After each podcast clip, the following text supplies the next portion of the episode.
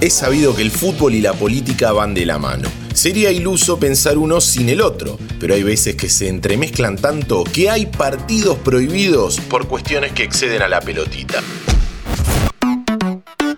Kickoff. En general, los territorios en donde se produjeron conflictos geopolíticos son los que se ven involucrados en este tipo de cuestiones.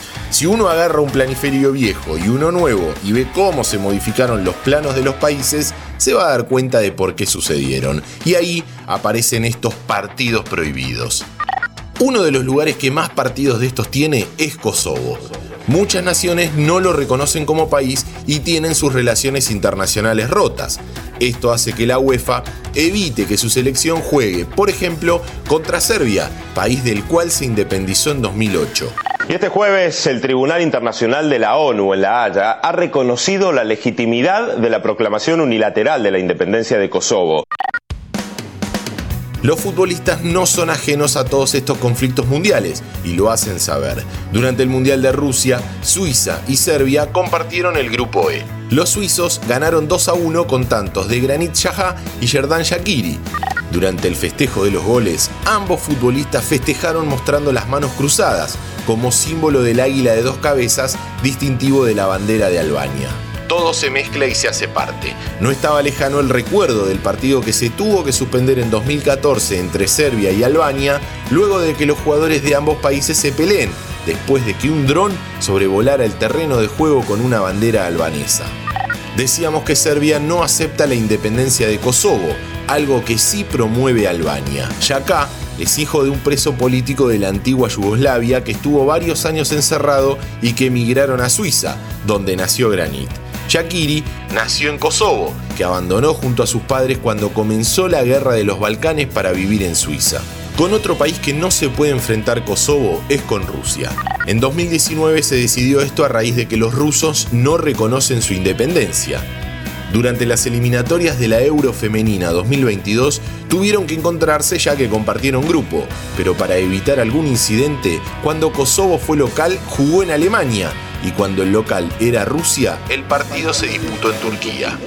España no va a reconocer a Kosovo porque España no cree en las declaraciones unilaterales de independencia. España es uno de los miembros de la ONU que no reconoce a los kosovares como Estado soberano. De hecho, pasó algo muy particular cuando les tocó jugar por las eliminatorias para el Mundial de Qatar. En la transmisión española de la TV, el nombre de Kosovo apareció en minúsculas y acortado a KOS, en ningún momento se lo mencionó al país y tampoco se transmitió el momento del himno nacional. Otro lugar que no reconocen los ibéricos como un estado independiente es Gibraltar. Este territorio los españoles tuvieron que cederlo al Reino Unido luego de la firma del Tratado de Utrecht, allá por 1713 durante la Guerra de Sucesión Española. A pesar de que en 2013 la UEFA lo aceptó como miembro, en 2018 el organismo europeo decidió evitar cualquier duelo entre las dos naciones por sus conflictos políticos. De hecho, en las eliminatorias para la Eurocopa 2016 se tuvieron que enfrentar, pero la UEFA movió a Gibraltar de grupo para evitar polémica. Antes de conocer el último ejemplo de países que no se pueden cruzar, te recuerdo que si te gustan nuestros podcasts, podés seguir el canal de Interés General para tenernos todos los días en tu Spotify. Búscanos como Interés General Podcast, apretás la campanita y listo. Dos repúblicas exsoviéticas, Armenia y Azerbaiyán, se enfrentan desde hace tres décadas por un enclave separatista. Se trata de la región de Nagorno-Karabaj. Armenia y Azerbaiyán protagonizaron uno de los últimos conflictos armados y eso también impide que se enfrenten. Luego de la caída de la Unión Soviética, reflotaron los roces y las disputas. En la región del Alto Karabaj, territorio azerí pero con una mayoría armenia, se inició un conflicto étnico en 1988. Los habitantes declararon la independencia de la República de Arstag y el gobierno ruso intervino para poner un alto al fuego en 1994. El conflicto se retomó en 2016 y de nuevo lo haría en 2020. En 2008 ambas elecciones se negaron a enfrentarse y a partir de ese momento la UEFA prohibió este partido.